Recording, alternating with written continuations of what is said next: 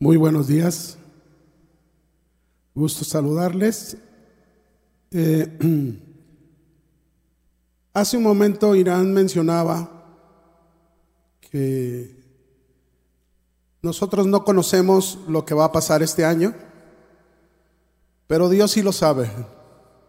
Entonces, si Dios sí lo sabe, pues yo le voy a invitar que abra su Biblia conmigo en el Salmo 25, verso 4, por favor, al 7 de donde vamos a tomar el mensaje de esta mañana. Salmo 25, versículo 4. Dice la escritura, Señor, lo voy a leer en una versión que es palabra de Dios para todos, me gusta más, que viene más claro. Señor, enséñame a vivir a tu manera. Muéstrame el camino que tú seguirías. Guíame y enséñame tu verdad porque tú eres mi Salvador y en ti pongo siempre toda mi esperanza. Señor, recuerda siempre ser bueno y misericordioso conmigo, como lo has sido siempre. Y verso 7 dice, olvida los pecados que cometí en mi juventud cuando fui un rebelde. Muéstrame tu bondad y recuérdame con fiel amor. Yo quiero hablarles, como apareció ya en la pantalla, el título que es Buscando la dirección de Dios. Si nosotros no conocemos qué va a pasar en este año o en los años siguientes, pero Dios sí lo sabe, yo creo que si hay algo que deberíamos de proponernos y de lograrlo en nuestra vida, iniciando este año, es precisamente buscar la dirección de Dios. Yo creo que cada vez que iniciamos un año, fíjense bien, esto nos debería alentar a meditar, a pensar si algo debemos de corregir, si algo debemos de cambiar, o si algo lo hemos dejado a medias, o algo nuevo debemos de hacer. Es por eso que yo quiero enseñarte en esta mañana que Dios quiere dirigir nuestras vidas siempre. Él desea hacerlo, ese es su plan, ese es su propósito, darnos dirección. Y Dios sabe muy bien, fíjense, Él sabe muy bien que usted y yo necesitamos la dirección para nuestra vida, la dirección de Él para nuestra vida. Pero Dios no lo va a hacer si nosotros no lo deseamos. Si nosotros no, lo no buscamos esa dirección o si nos resistimos a ella, Él respeta nuestras decisiones nos aconseja ciertamente y nos muestra lo mejor para nosotros. Pero Él nos dice al final, tú decide lo que tú quieras. En todas las escrituras, fíjense bien, desde el principio hasta el final, nosotros encontramos que Dios habló a personas con propósito. Eran personas normales como usted y como yo, personas sencillas, con formas de ser diferentes. Pero a cada una de estas personas que Dios llamó, Dios dirigió sus vidas, dirigió sus pasos a fin de que hicieran su voluntad. Y cada una de estas personas aceptaron y decidieron tomar este reto que Dios tomara la dirección de sus vidas, el control de sus vidas.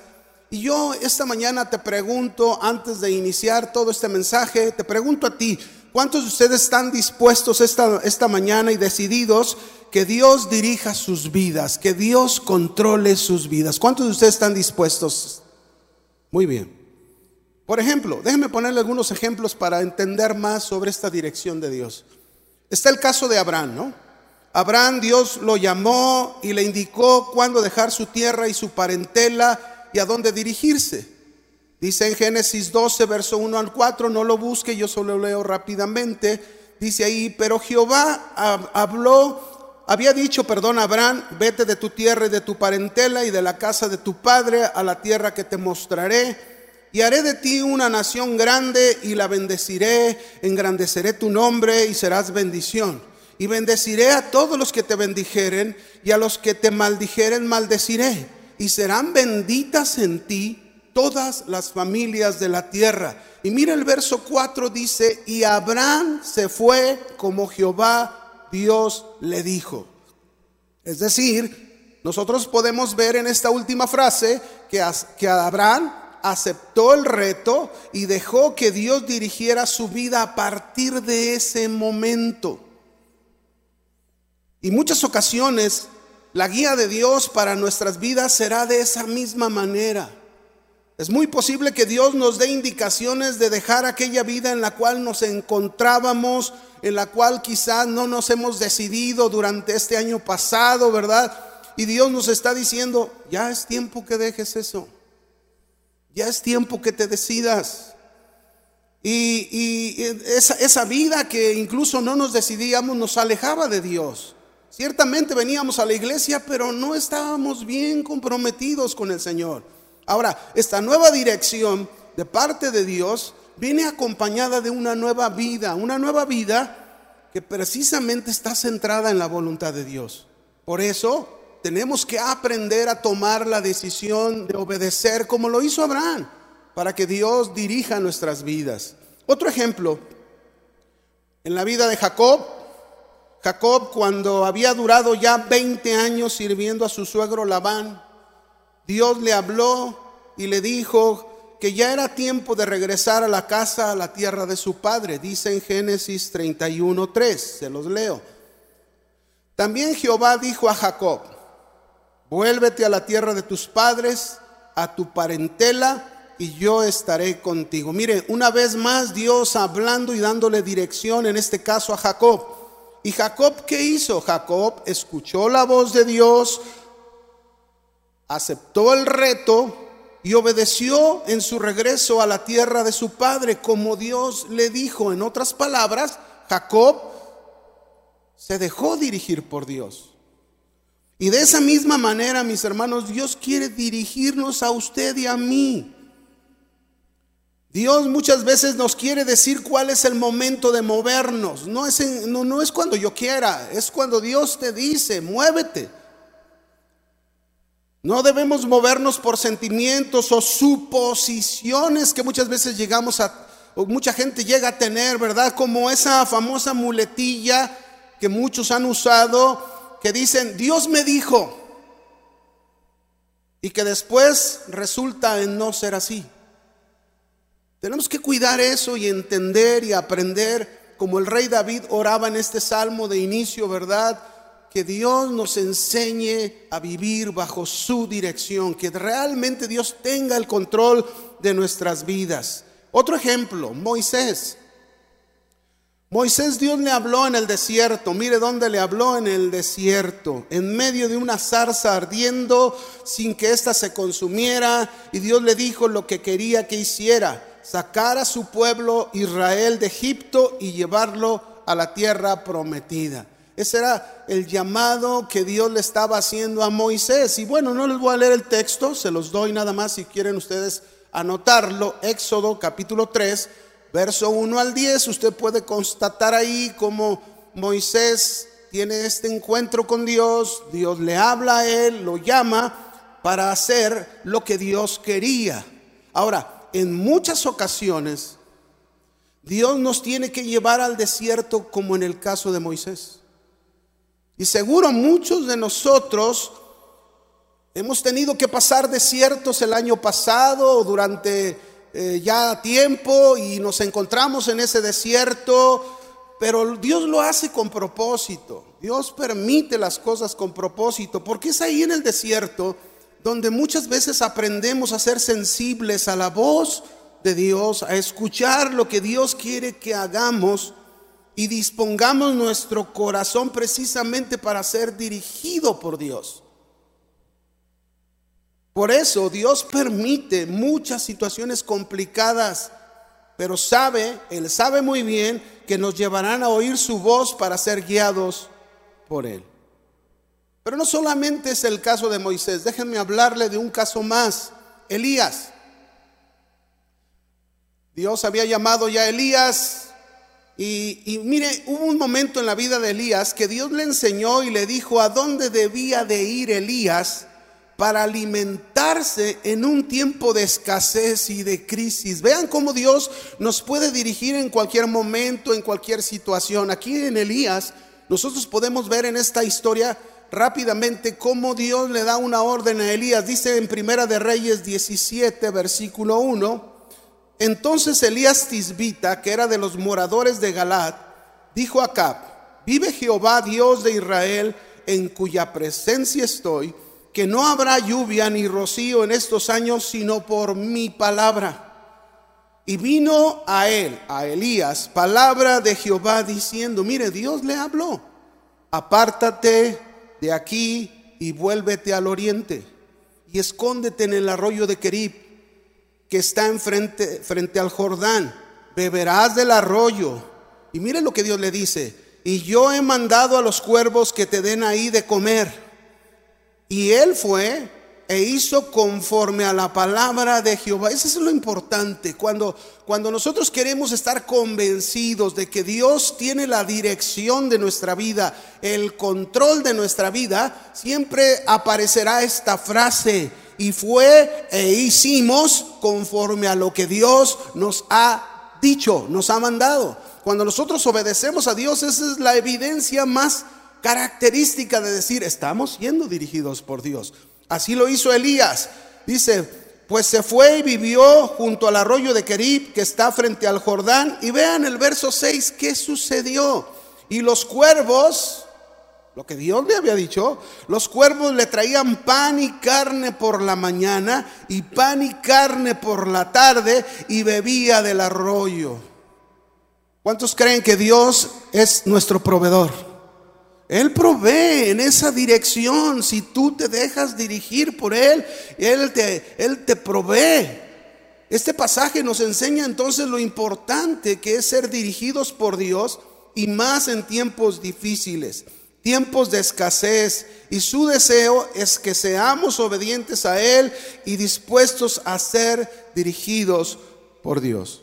Por último, déjenme mencionarles un último personaje para entender cómo todos estos hombres aceptaron el reto y dejaron que Dios dirigiera sus vidas. Tenemos el caso de Pablo ya en el Nuevo Testamento, el apóstol Pablo, ¿verdad? Como este apóstol, ¿verdad? Antes de ser apóstol, antes de conocer al Señor, Pablo este, perseguía a la iglesia, iba rumbo a Damasco, ¿verdad?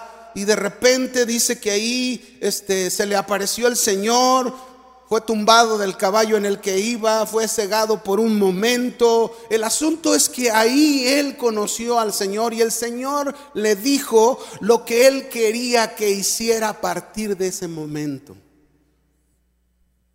¿Y qué hizo Pablo? Pablo obedeció. Vemos pues en todas estas historias cómo Dios los llamó, comenzó a dirigir sus vidas para que hicieran la voluntad de Dios y ya no la suya, Dios así te llama a ti y quiere dirigir tu vida para que tú puedas hacer la voluntad de Dios y ya no la tuya. Nada es más importante, mis hermanos, nada es más importante en la vida de un cristiano que ser dirigidos por Dios. Pues si somos dirigidos por Dios, escúchenme, es la única manera en que se hará la voluntad de Dios. No hay otra. Si tú eres dirigido por Dios, tú vas a hacer la voluntad de Dios. Ahora, si hemos dicho que Dios quiere dirigirnos, guiarnos, pero hay un problema. Hay un grande problema. ¿Cuál es este? Nuestro pecado. Nuestra inclinación a pecar. Nuestra debilidad humana. Y esto se vuelve la resistencia, la oposición a la guía de Dios para nuestra vida. Es por eso que debemos estar constantemente buscando la dirección de Dios y aprendiendo a ser dirigidos por Él y no por nosotros mismos u otras cosas. Esto fue precisamente el caso del rey David. En el Salmo 25, si vuelve usted conmigo ahí al Salmo donde vamos a tomar algunos principios para ser dirigidos por Dios, fue este el caso de David en el Salmo 25 que leímos al inicio. Fíjense bien, David había fallado a Dios. Había pecado. Se encontraba en una situación difícil. Y esta situación le producía en su corazón turbación. Y por eso deseaba desesperadamente conocer los caminos del Señor las sendas, deseaba ser enseñado, imploraba por la misericordia de Dios y deseaba en lo más profundo de su ser que Dios dirigiera siempre su vida, no más Él. Y muchas veces así nos pasa a nosotros. Seguro le fallamos al Señor, seguro pecamos, nos turbamos en el interior y no sabemos qué camino debemos seguir. Muchas personas anhelan dirección, anhelan propósito en sus vidas, pero desconocen, no saben a dónde ir o qué hacer. Pero usted y yo, como pueblo de Dios, como hijos de Dios, como cristianos que somos, debemos clamar a Dios como lo hacía David para ser guiados y dirigidos por Él, para hacer su voluntad. Así que yo te pregunto en esta mañana, en este viaje que vamos a hacer a través de la Escritura, ¿quieres aprender a vivir bajo la dirección de Dios y estar seguro que así está sucediendo en tu vida? Bueno, aprendamos de la experiencia de este hombre, de este rey llamado David. Vaya conmigo al Salmo 25 y vamos a aprender algunos puntos de esta dirección de Dios si queremos ser dirigidos por Dios. Número uno, Salmo 25, verso 4, la primera frase de este verso dice, en palabra de Dios para todos, el rey David orando a Dios, todo es una oración del rey David a Dios, y le dice, Señor, enséñame a vivir a tu manera. Número uno, ¿Quieres ser dirigido por Dios? Ser dirigido por Dios, mis hermanos, es ser enseñados a vivir a la manera de Dios y no a la nuestra. Si yo quiero ser dirigido por Dios, tengo que empezar a dejar de ser dirigido a mi manera. Estamos acostumbrados a vivir a nuestra manera. Y es por eso que ser dirigidos por Dios nos cuesta trabajo. Debemos ser enseñados a vivir a la manera de Dios, ya no a la nuestra. Solo así tendremos la dirección de Dios. Miren, cuando usted y yo cometemos errores y le fallamos al Señor, nos damos cuenta lo que significa vivir a nuestra manera, ¿sí o no? Ya estás ahí con tu mano en la cabeza, híjole, la volví a regar. Me volví a equivocar porque lo hiciste a tu manera. Por eso David, David está orando aquí, él ya se cansó de hacer las cosas a su manera, ya se dio cuenta en cuántos problemas se ha metido por hacer las cosas a su manera y por eso le está diciendo, "Señor, enséñame a vivir a tu manera." Miren, cuando David adulteró con Betsabé, David no se imaginaba todos los problemas y situaciones difíciles que vendrían a su vida. Todo por vivir a su manera. A una hija la violó otro de sus hijos. A un hijo, su hijo Absalón, lo mató. Su hijo Absalón le persiguió a David tratando de matarlo y quedarse con su corona. Todo por vivir cada uno a su manera. Claro, nosotros sabemos bien que, eh, en el caso de David, él se arrepintió de su pecado, decidió volver con Dios y por eso es su petición es muy clara a Dios. La petición que está haciendo David en el Salmo 25, en el verso 4 al inicio, Señor, enséñame a vivir a tu manera. Es como decirle, Señor, dirige mi vida.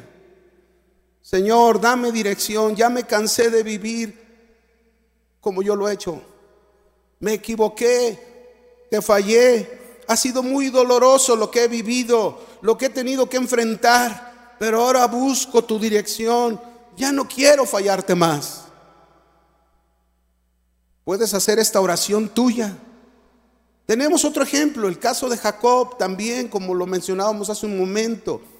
Jacob, que había engañado a su hermano Esaú para recibir la bendición de su padre, tuvo que huir de él. Lo conocemos en la historia, tuvo que huir de su hermano porque e, él lo quería matar. ¿En qué problema se metió Jacob?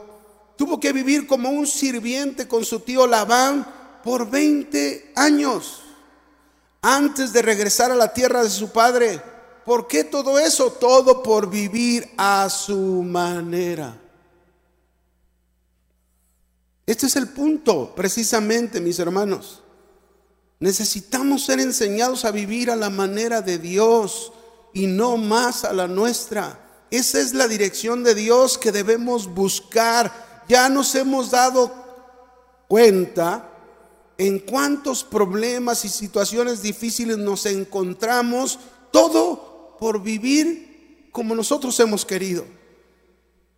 Dios nos ha hablado, Dios nos ha exhortado, Dios nos ha confrontado, Dios nos ha querido limpiar, pero sin embargo, ahí vamos otra vez a vivir a nuestra manera.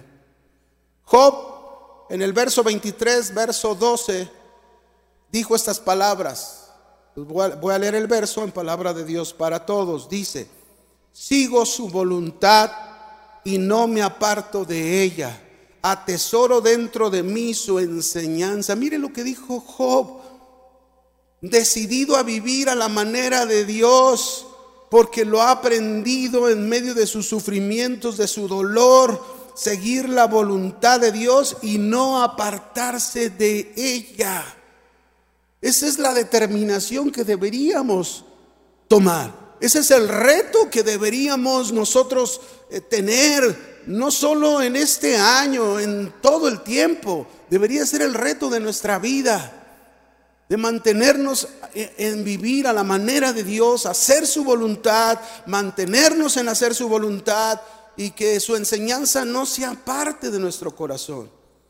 Una de las cosas que usted y yo debemos recordar es siempre cuando oramos, es decirle, Señor, no sé cómo vivir. Porque un, grande problema es que muchas veces entramos en una, en una rutina de de, las cosas del cristianismo, de la vida cristiana, y, y creemos que vivimos bien, aunque cometemos muchísimos errores. Creemos que estamos bien, pero debemos orar y decirle, Señor, no sé cómo vivir, necesito que me conduzcas, necesito tu dirección. Te entrego el control de mi vida para que cada día mi conducta mi comportamiento sea realmente una experiencia maravillosa contigo haciendo tu voluntad.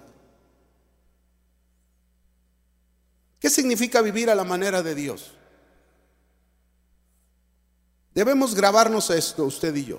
Primero, cada vez que se presentan problemas en nuestra vida, o no, o alguna vez que llegara un tiempo de prosperidad a nuestra vida, cualquiera que sea la situación, problemas, no problemas o tiempo de prosperidad, cualquiera que sea, solo tenemos dos maneras de actuar ante eso. Solo hay dos.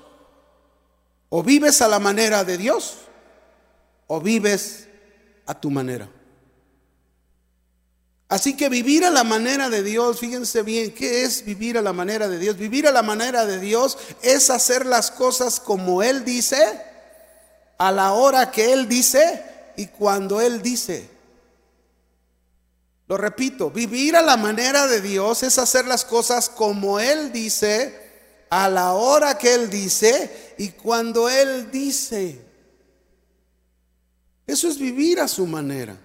Por ejemplo, cuando Dios le llamó a Abraham, oímos la frase que dice la escritura y fue hizo como Dios le dijo. Ahí está. Abraham decidió este reto, hacer las cosas como Dios dice, a la hora que Él dice y cuando Él dice. Cuando Dios le ordenó a Moisés construir el tabernáculo, la escritura dice de Moisés, y fue Moisés e hizo todo conforme Dios se lo ordenó.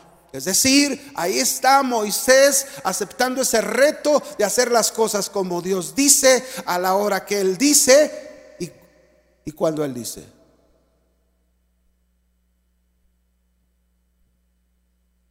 Dios quizás a ti y a mí nos llegue a pedir que hagamos algo que no sea muy difícil.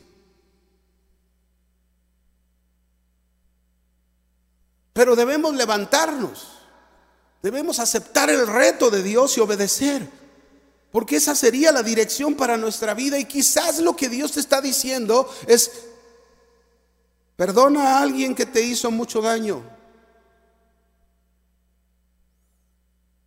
¿Para cuándo? Para el 2023, Señor, no, ya. O para bendecir a alguien que, que te ha maldecido. ¿Cuándo? ¿Otros años más? No, ya. Es cuando Dios dice, a la hora que Él dice, tienes que hacerlo, o a donde Él te diga, tú tienes que hacerlo. Eso es vivir a la manera de Dios. O quizás sea para renunciar a gustos muy personales cuando Dios te está pidiendo que hagas algo para Él que no es nada cómodo.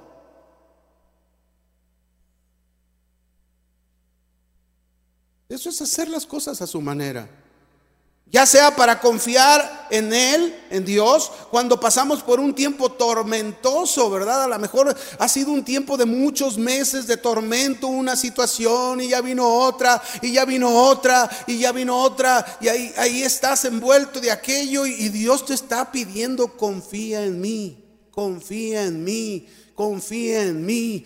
Y entonces es ahí donde nosotros tenemos que tomar el reto de hacer como Dios lo dice. Mientras no lo hagamos como Dios lo dice, estamos obrando a nuestra manera y no a la manera de Dios. ¿Quieres ser dirigido por Dios? Ora a Dios y dile, enséñame a vivir a tu manera, como oró el rey David. El segundo principio del Salmo 25, verso 4, la segunda frase, dice David aquí en su oración, muéstrame el camino que tú seguirías. Así lo dice en palabra de Dios para todos. Muéstrame el camino que tú seguirías, Dios. Esto quiere decir que si quiero ser dirigido por Dios, necesito conocer y seguir el camino de Él. El camino que Él seguiría. Ese es el camino que yo debo de seguir. Qué importante, mis hermanos, y necesario es conocer y seguir los pasos de Dios. O en otras palabras, seguir a Dios. Y también aquí, usted y yo, tenemos que conocer que hay dos caminos por donde podemos andar. El camino de los hombres o el camino de Dios. Y aquí el salmista está pidiéndole a Dios, les ha mostrado, les ha dado a conocer el camino de Dios, la senda por donde, por donde caminar para seguirlo. Así debería ser nuestra oración. Señor, muéstrame el camino que tú seguirías para seguirlo yo. La palabra muéstrame, esta palabra en el hebreo, significa instruyeme en lo que es tu camino. Dirígeme por tu camino. Enséñame conforme a tu camino, que lo conozca.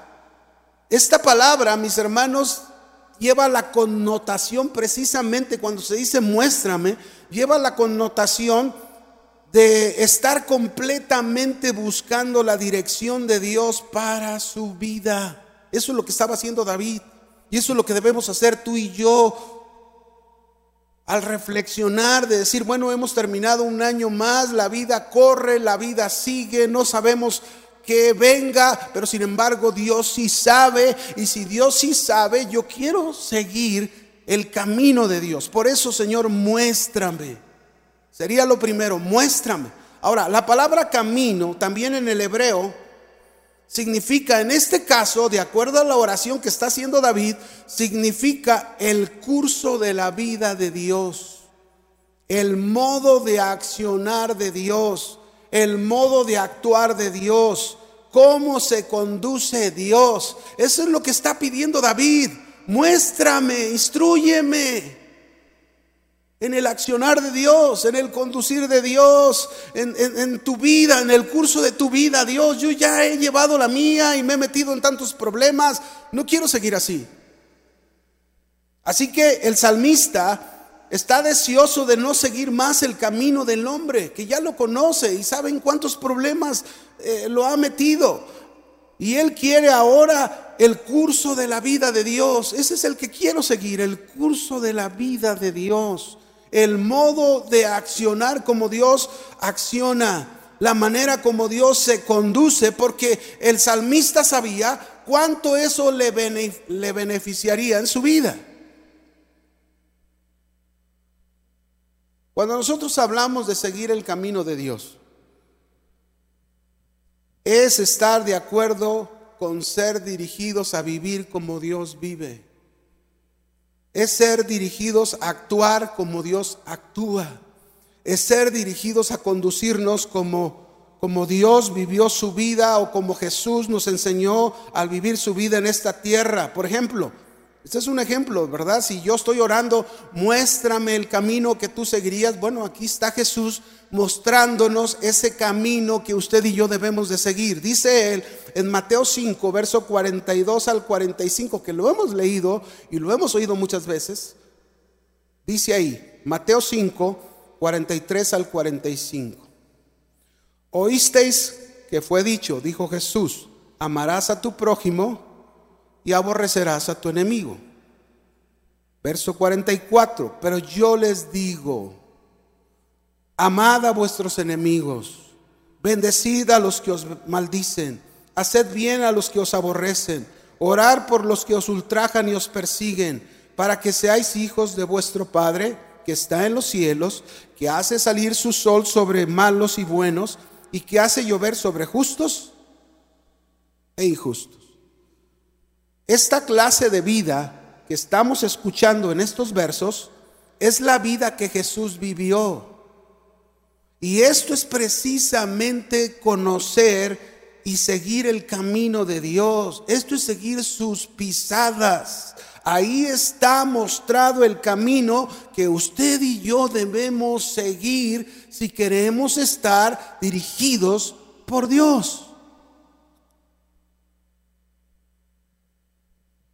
Otro ejemplo, Jesús cuando estaba en el huerto, antes de que lo llevaran al Sanedrín y después lo juzgaran y lo crucificaran, está en el huerto de los olivos, cuando llegan lo apresaron, es, ¿Cómo estaba Jesús? ¿Cómo se encontraba Jesús turbado ya en ese momento cuando llegaron los soldados? No, él estaba ya en paz.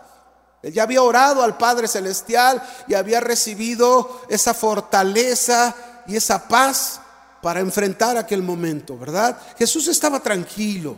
Pero Pedro, uno de sus discípulos, sin embargo, él estaba, sacó su espada, usted conoce la historia, cortó oreja para pelear y Jesús le ordenó guardar su espada. Pedro, guarda tu espada. Ese no es el camino de Dios. El camino de Dios jamás será pelear, mis hermanos. Jamás. Si tú estás en un problema familiar, ¿verdad? Y estás ahí con tu esposo, con tu esposa, y estás peleando, discutiendo y queriendo resolver las cosas con pleito, déjame decirte, ese no es el camino de Dios. Si tú tienes hijos con problemas y tus hijos quizás tú dices es que andan en cosas que yo no quiero, no me obedecen y estás peleando, ese no es el camino de Dios. Ese, no es el actuar de Dios, ese no es el mover de Dios. Si tú quieres ser dirigido por Dios, tienes que orar a Dios y permitir que Dios te enseñe cuál es el camino la clase de vida que Dios sigue para que tú la sigas. Hay otro ejemplo en Romanos 12, verso 9 en adelante, se los voy a leer rápidamente, Romanos 12, 9, habla de los deberes cristianos, pero que tiene que ver con ese camino que, que Dios sigue y que quiere que sigamos usted y yo. Dice, el amor sea sin fingimiento, para empezar, ¿verdad? Es decir, Dios no nos amó con amor fingido. Dios nos demostró su más grande amor en su Hijo Jesucristo. Por eso nos dice que nuestro amor no sea fingido, aborreced lo malo, seguid lo bueno. Amaos los unos a los otros con amor fraternal. En cuanto a honra, prefiriéndonos los unos a los otros. en lo que requiere diligencia, no, no seamos perezosos, dice, sino fervientes en espíritu, sirviendo al Señor. Gozosos en esperanza, sufridos en la tribulación, constantes en la oración, compartiendo con las, para las necesidades de los santos, ¿verdad? Así como usted que trae sus bolsas de despensa para ayudar a aquellos que tienen necesidad. Bueno, estamos, estamos obedeciendo cosas que Dios nos dice de hacer las cosas como Dios las hace. Y sigue diciendo ahí, dice, practicando la hospitalidad, bendecid a los que os persiguen, bendecid, no maldigáis, gozaos con los que se gozan llorad con los que lloran, unánimes entre vosotros, no altivos, sino asociados con los humildes. No seáis sabios en vuestra propia opinión, no paguéis a nadie mal por mal, procurad lo bueno delante de todos los hombres. Si es posible, en cuanto dependa de vosotros, estad en paz con todos los hombres. No os venguéis vosotros mismos, amados míos, sino dejad lugar a la ira de Dios porque escrito está, mía la venganza, yo pagaré. Dice el Señor, así que si tu enemigo tuviere hambre, ¿qué debes hacer con tu enemigo? Si tuviere sed, dice, dale de beber. Pues haciendo esto, ascuas de fuego amontonarás sobre su cabeza. No seas vencido de lo malo, sino vence con el bien el mal. Ahí está claramente mostrado el camino que Dios, el curso de la vida de Dios, ahí está mostrado a nosotros. Este es el curso de la vida de Dios. Este es el mensaje de Dios para nosotros. Si nosotros oramos, muéstrame el camino que tú seguirías. Ahí está Dios mostrándonos el camino que usted y yo debemos seguir. Si hacemos cosas distintas a lo que Dios ya nos está diciendo, entonces una vez más te diría, no estás siendo dirigido por Dios, estás siendo dirigido por ti, por tu forma de pensar. Tres, ¿cuántos quieren ser dirigidos por Dios? Bueno, vamos al tercero. Salmo 25, versículo 5. Vamos a ver qué otra oración hizo el rey David que nos enseña.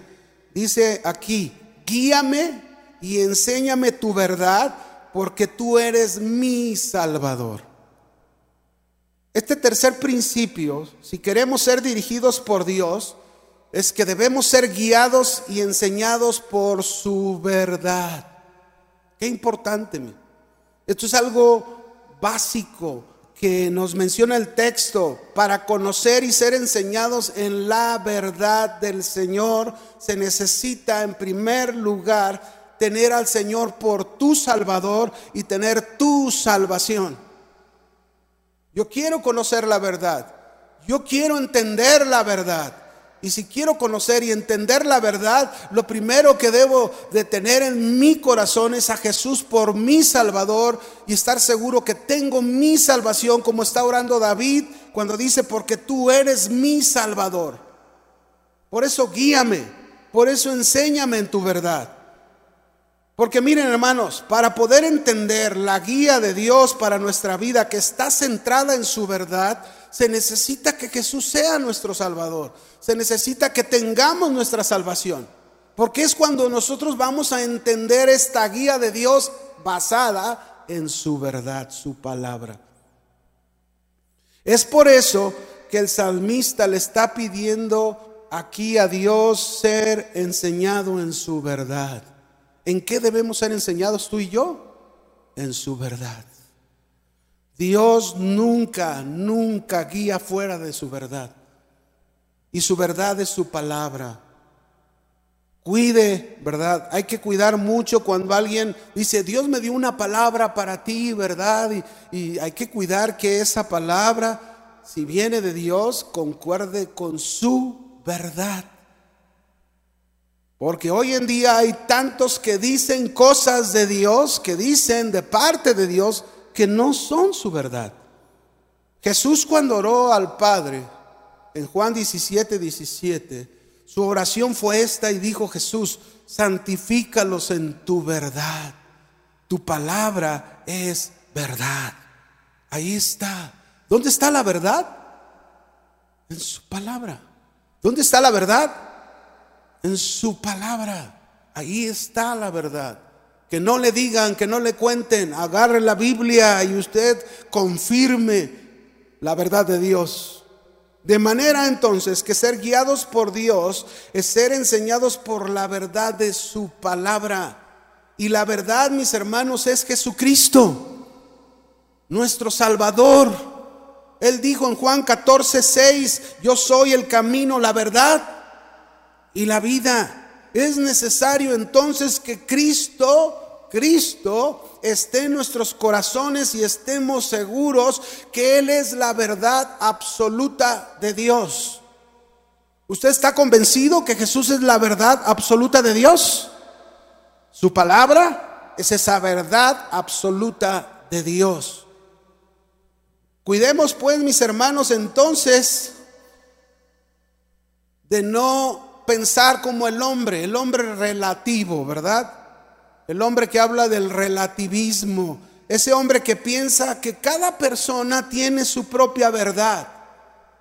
Y esto es un engaño, esto es una mentira, esto hace llevar a la, gente a la ruina, a desviarlos de la voluntad de Dios. Si hay una verdad absoluta y esa verdad absoluta es Cristo Jesús plasmada en la palabra de Dios.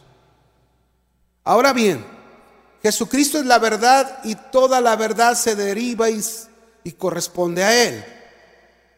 Tenemos que pensar de esta manera.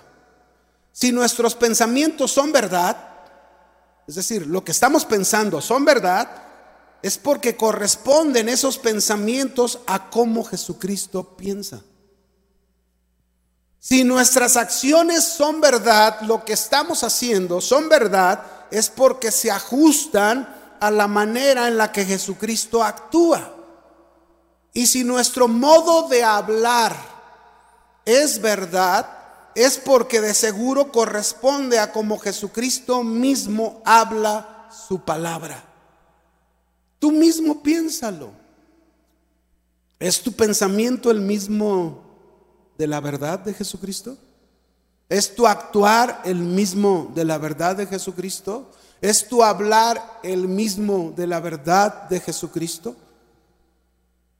Porque si no, mis hermanos, Estaríamos como Pablo dijo en una ocasión, obstruimos la verdad. Podríamos estar obstruyendo la verdad. Porque hay un punto aquí, un punto donde muchas veces nosotros, en nuestra humanidad, muchas veces tendemos eh, de una manera u otra a caer en el engaño y en la mentira. Y obstruimos la verdad con eso. Por ejemplo, en la Biblia, hay una historia en la Biblia cuando Abraham y Sara ya, ya tenían 12 años que Dios le había llamado a Abraham, este, estaban, sido, estaban siendo guiados por Dios, habían crecido en su fe, pero habían pasado 12 años y aquella promesa de Dios de tener una descendencia numerosa, pues ni siquiera un hijo había llegado. No había este hijo. Y Sara, Sara, la esposa de Abraham, recuerda una de las costumbres que se tenían de donde venían, de Ur de los Caldeos. Estas costumbres eran que cuando un matrimonio no podía tener hijos, el esposo podía tener un hijo con la sierva y este hijo se convertía legalmente en su hijo. Pero ese no era el pensamiento de Dios, esa no era la voluntad de Dios, ese era el pensamiento de ellos, de los hombres. Este era un engaño, una mentira. Y vean cómo se es fácil tener esa tendencia y esa inclinación de hacer cosas que no son la verdad de Dios. Por ejemplo, me ha tocado, ¿eh? Me ha, tocado conocer parejas que dicen, mm, nos vamos a vivir juntos, aunque no nos casemos. Lo importante es que nos amamos. El papel sale sobrando. Ese no es el pensamiento de Dios, esa no es la verdad de Dios.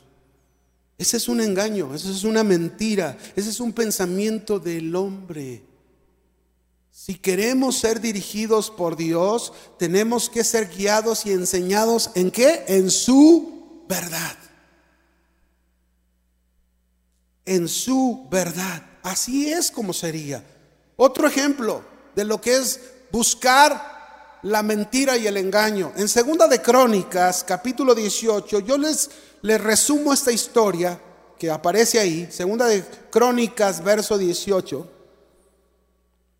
Aquí nosotros vemos al rey Acab, que hace parentesco con el rey Josafat, y le invita y le dice, ven conmigo, vamos a la guerra a pelear contra Ramón de Galat.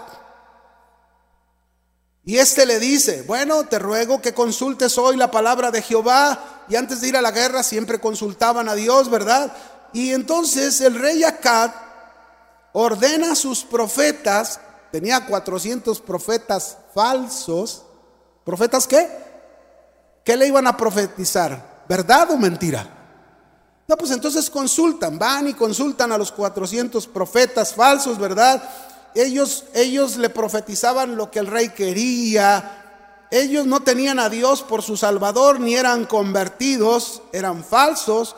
Y le decían, fíjense lo que le decían, sube, porque Dios te entregará entregará en manos del rey a los enemigos. Jehová todavía, este, perdón, y, ya como le, dijeron eso, sube, te lo van a entregar. Y Josafat, como no muy convencido de oírlos, le pregunta, oye, ¿no hay por ahí algún otro profeta? ¿Verdad? Así como el profe, el maestro Adriana.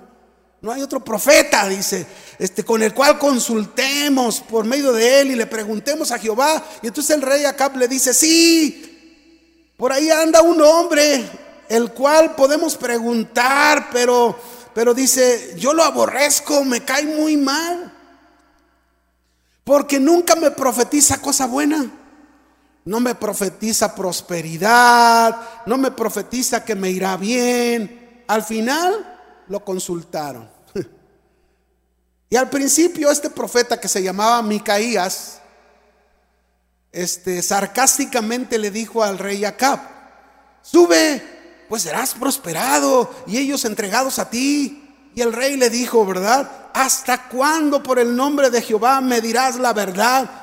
Ah, ¿quieres oír la verdad? Y fíjese, el profeta le dijo la verdad.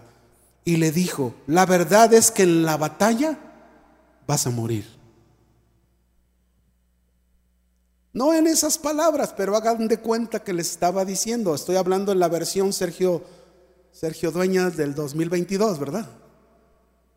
Pero usted lee el contexto y haga de cuenta que eso le está diciendo. Vas a morir en la batalla.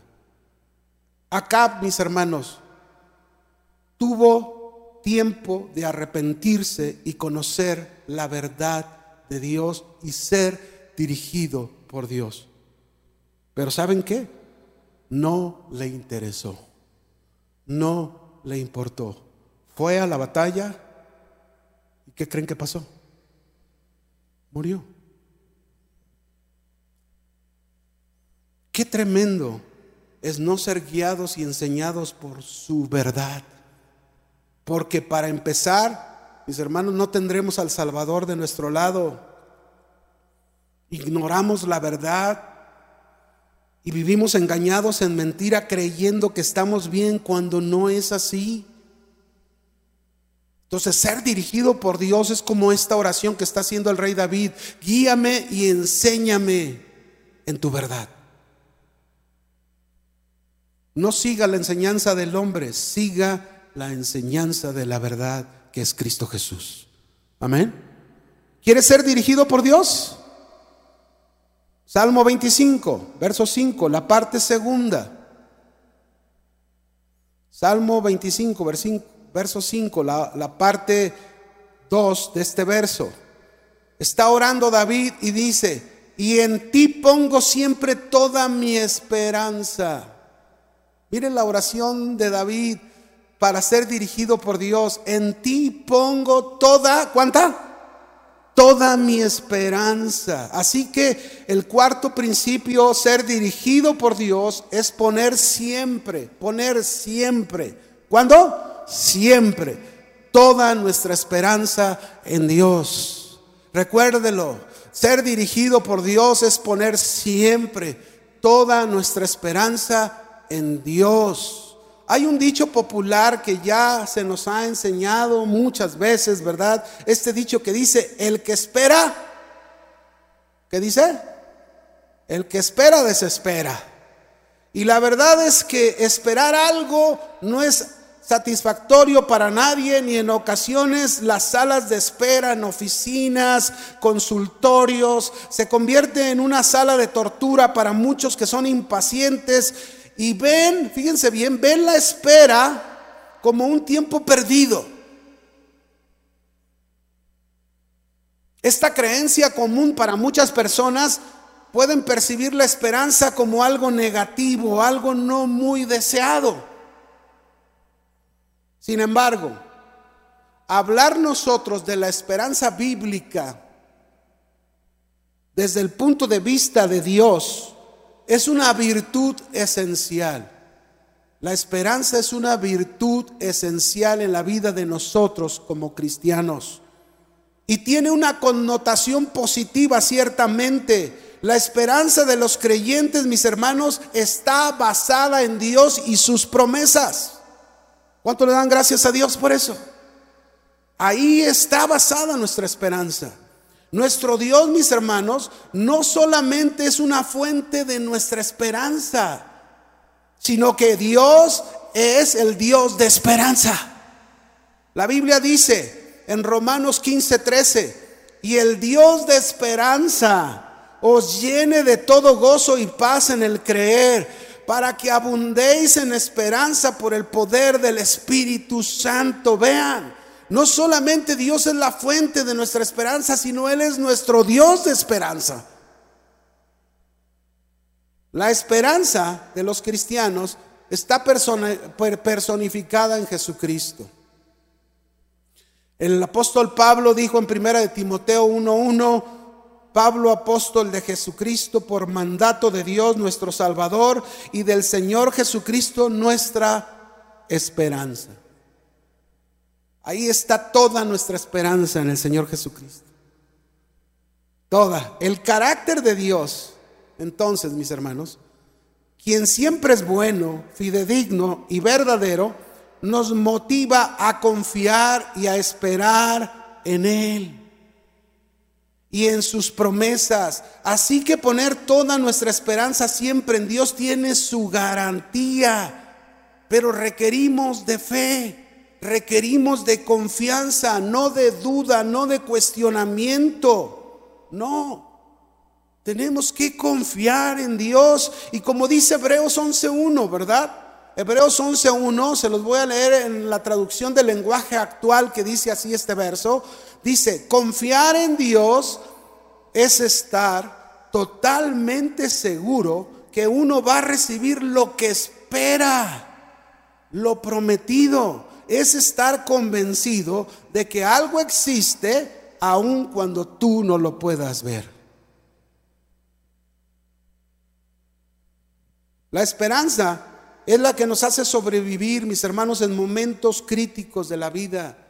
Es esa esperanza cuando estás pasando un tiempo muy duro, muy doloroso, muy difícil y, no hayas la salida y, y, qué va a pasar y estás ahí y de repente el Señor trae a tu mente cuando abres la Biblia o estás orando, trae la palabra, trae las promesas y la esperanza viene aunada ahí junta, ¿verdad? Y eso que hace en esos momentos te, te, te hacen sobrevivir.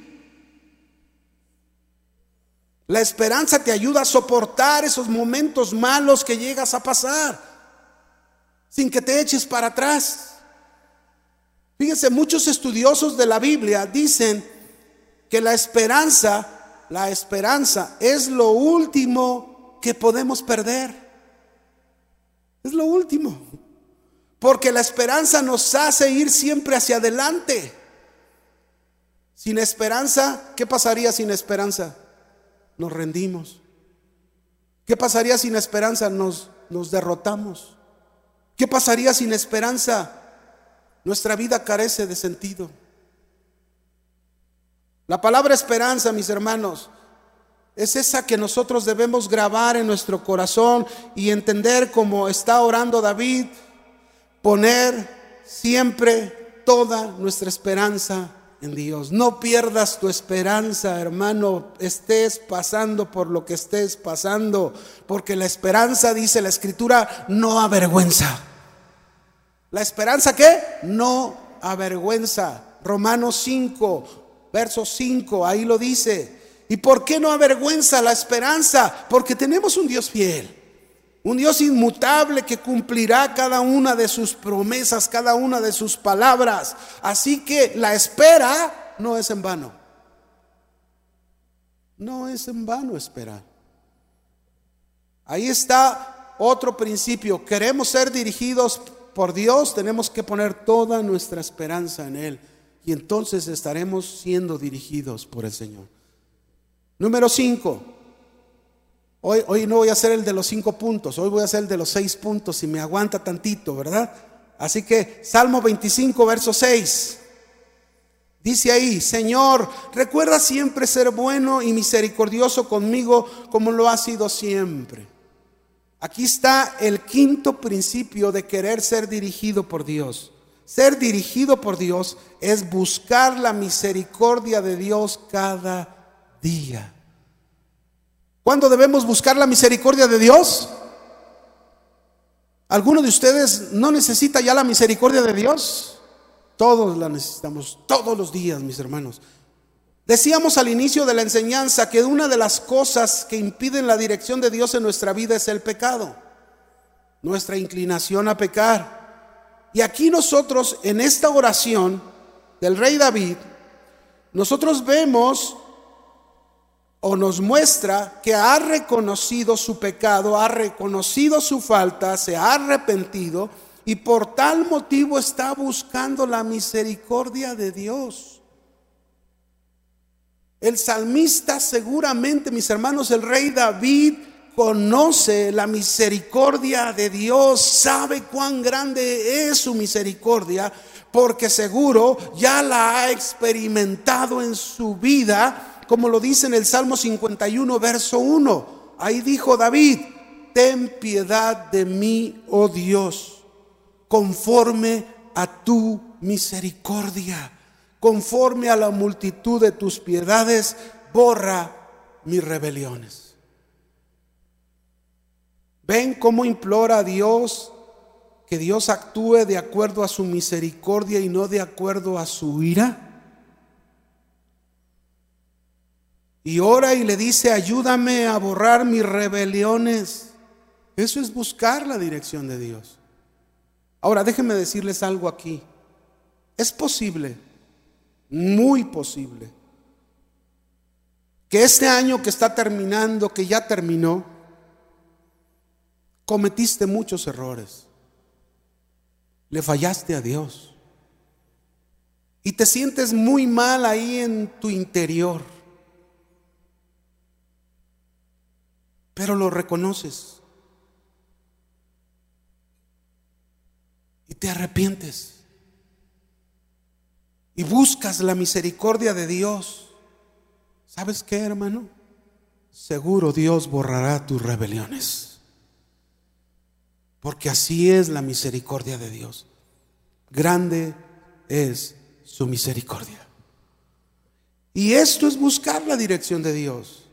Qué importante reconocer entonces que le hemos fallado a Dios. Qué importante reconocer que hemos pecado que, y nos arrepentimos y buscamos la misericordia de Dios, que Él es bueno y que siempre perdonará nuestros pecados, como dice primera de Juan 1.9, si confesamos nuestros pecados, Él es fiel y justo para perdonarnos y limpiarnos de toda maldad. Busca la misericordia de Dios. Cada mañana cuando abras tus ojos, busca la misericordia de Dios y dile, Señor, ten misericordia de mí. Claro, puedes orar por otras personas, pero estamos hablando de nuestras faltas. Estamos hablando de las cosas que no hacemos bien, que no las hacemos de la manera que son la voluntad de Dios. Busca la misericordia de Dios. Busca a diario esa misericordia y pídele que te guíe, que te dirija como el buen pastor dirige a sus ovejas a lugares de delicados pastos, pero que te lleve primero, en primer lugar, mis hermanos, cuando buscamos la misericordia de Dios, en primer lugar que nos lleve a reconocer. Porque ese es el punto clave de la misericordia de Dios. El reconocer que hemos fallado, que hemos pecado.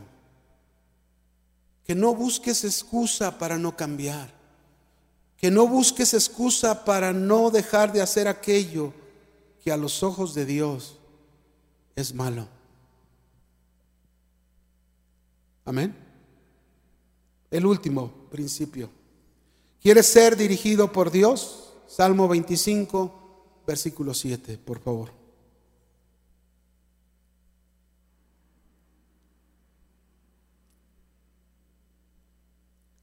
Ora el rey David y dice, olvida los pecados que cometí en mi juventud, cuando fui un rebelde, y muéstrame tu bondad, recuérdame con fiel amor.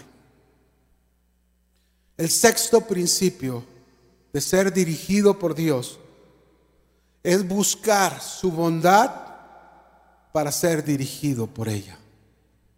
Buscar su bondad, no solo su misericordia por nuestras faltas, por nuestros pecados, por nuestros errores, para ser corregidos y dirigidos correctamente, sino también buscar la bondad de Dios para ser dirigidos por ella.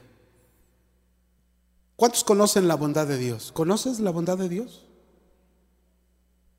La bondad de Dios, mis hermanos, es un atributo infinito e inmutable de Dios, que nos dice que todo lo que Él hace es bueno. ¿Cuánto? Todo lo que Él hace es bueno. Podríamos llegar a mirar nosotros algún aspecto difícil de nuestra vida y quizás sentir que el Señor no nos ha manifestado esta característica de su bondad. Pero sin embargo, las situaciones desconcertantes y nuestro limitado entendimiento no alteran en absoluto quién es Él. No lo alteran. Una circunstancia difícil e inentendible puede ser no buena para nosotros. A lo mejor puede ser algo que nosotros lo vemos muy mal. Pero para la bondad de Dios no depende de eso. Pues Dios en su bondad todo lo usa para nuestro bien. Ah, ¿No esa cosa? Esa es la bondad de Dios. Todo lo usa para nuestro bien. Yo estoy viendo algo muy mal y, y, a lo mejor hasta miedo tengo, temor tengo, pero Dios usa en su bondad todas esas cosas para nuestro bien, como lo dice Romanos 8:28. Y, a los, y sabemos que a los que aman a Dios, todas las cosas les ayudan a bien, esto es, a los que conforme a su propósito son llamados. Entonces, mis hermanos, podemos confiar tanto en este verso, simple y sencillamente por la gran bondad de Dios. La bondad de Dios. Por eso tenemos tantas historias en la Biblia. Fíjense, qué maravilloso es nuestro Dios que nos dejó tantos ejemplos en la Biblia, a través de los cuales nos muestra su carácter, su proceder, su actuar, como en el caso de José el Soñador, ¿no? Que sufrió y pasó muchas penurias. Pero a pesar de todo aquello, Dios utilizó todo para hacerle un bien a José y no solamente a José y a su familia, sino a todo el pueblo de Israel. Esa es la bondad de Dios.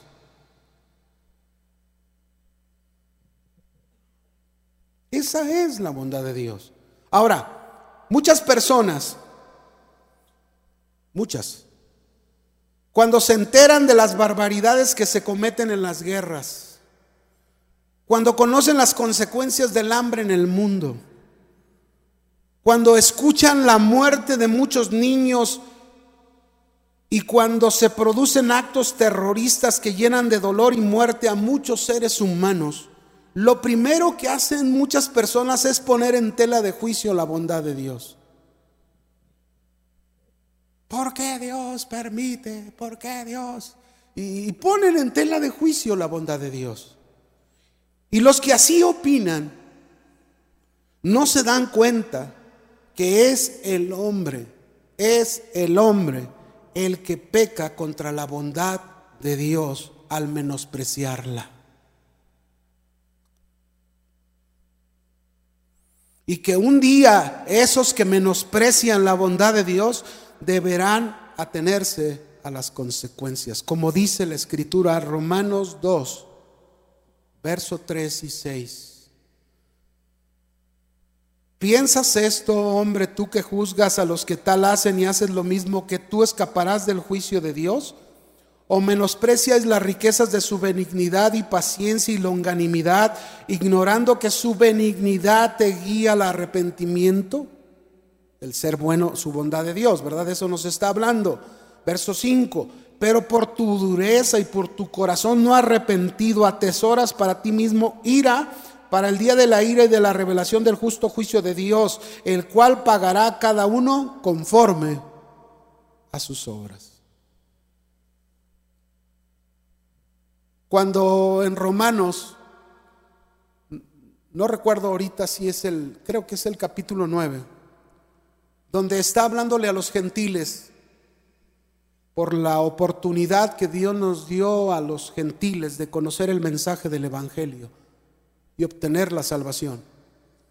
Y habla que nosotros éramos un olivo silvestre, ramas silvestres, que fuimos injertadas en el olivo natural. Y las ramas naturales fueron quitadas considerando, hablando sobre el pueblo de Israel que había rechazado a su Mesías, a su Salvador. Y hay, hay unas frases bien interesantes que dicen ahí cuando está hablando de la oportunidad de nosotros los gentiles, ¿verdad? Cuando los, el pueblo de Israel había rechazado esa oportunidad que habían tenido y nos dice que consideremos la bondad de Dios, pero también consideremos la severidad de Dios.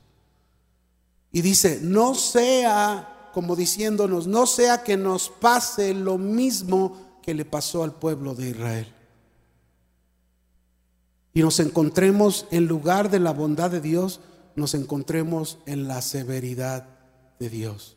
Así que mis hermanos, si algo tenemos que buscar con todo nuestro corazón para ser dirigidos por Dios, que seamos dirigidos por su bondad, es buscar la bondad de Dios. Amén.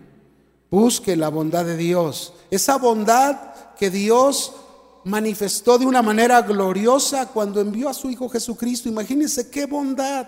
¿Quién merecía de toda la humanidad que Dios hiciera esto? Nadie. Pero sin embargo, Dios hizo un bien a la humanidad, enviando a su Hijo Jesucristo para salvar de nuestros pecados aquellos que creemos en Él.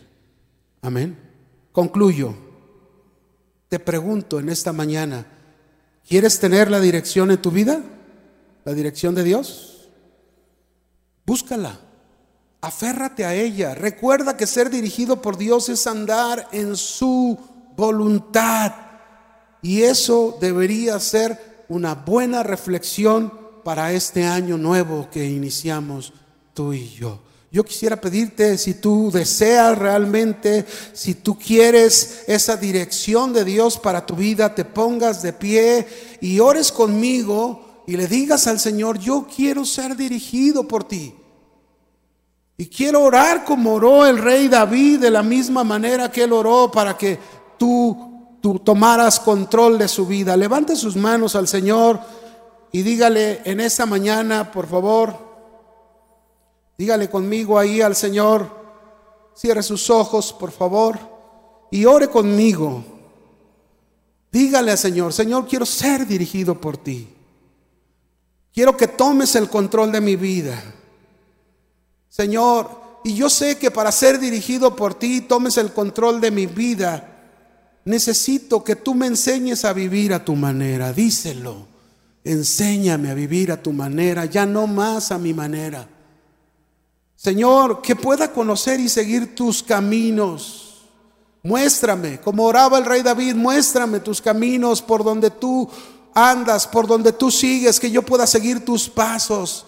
Ese camino que me lo enseñas en tu palabra, de, ese proceder, de ese vivir, de ese pensar, de ese hablar, que sea como el tuyo, Señor. Señor, que pueda ser guiado y enseñado por tu verdad que nunca me aparte de tu verdad, que nunca siga la mentira o el engaño de los hombres que, que, se desvían, Señor, apartándose de tu verdad. No, yo quiero seguir tu verdad, aun cuando tu verdad sea muy dolorosa para mí, aun cuando tu verdad sea muy fuerte para mi corazón, pero me guíes a través de ella, me enseñes a través de ella. Señor, que siempre ponga toda mi esperanza en ti. No importa lo que esté pasando. No importa lo que esté sucediendo, toda mi esperanza en ti, inmutable, fiel, poderoso.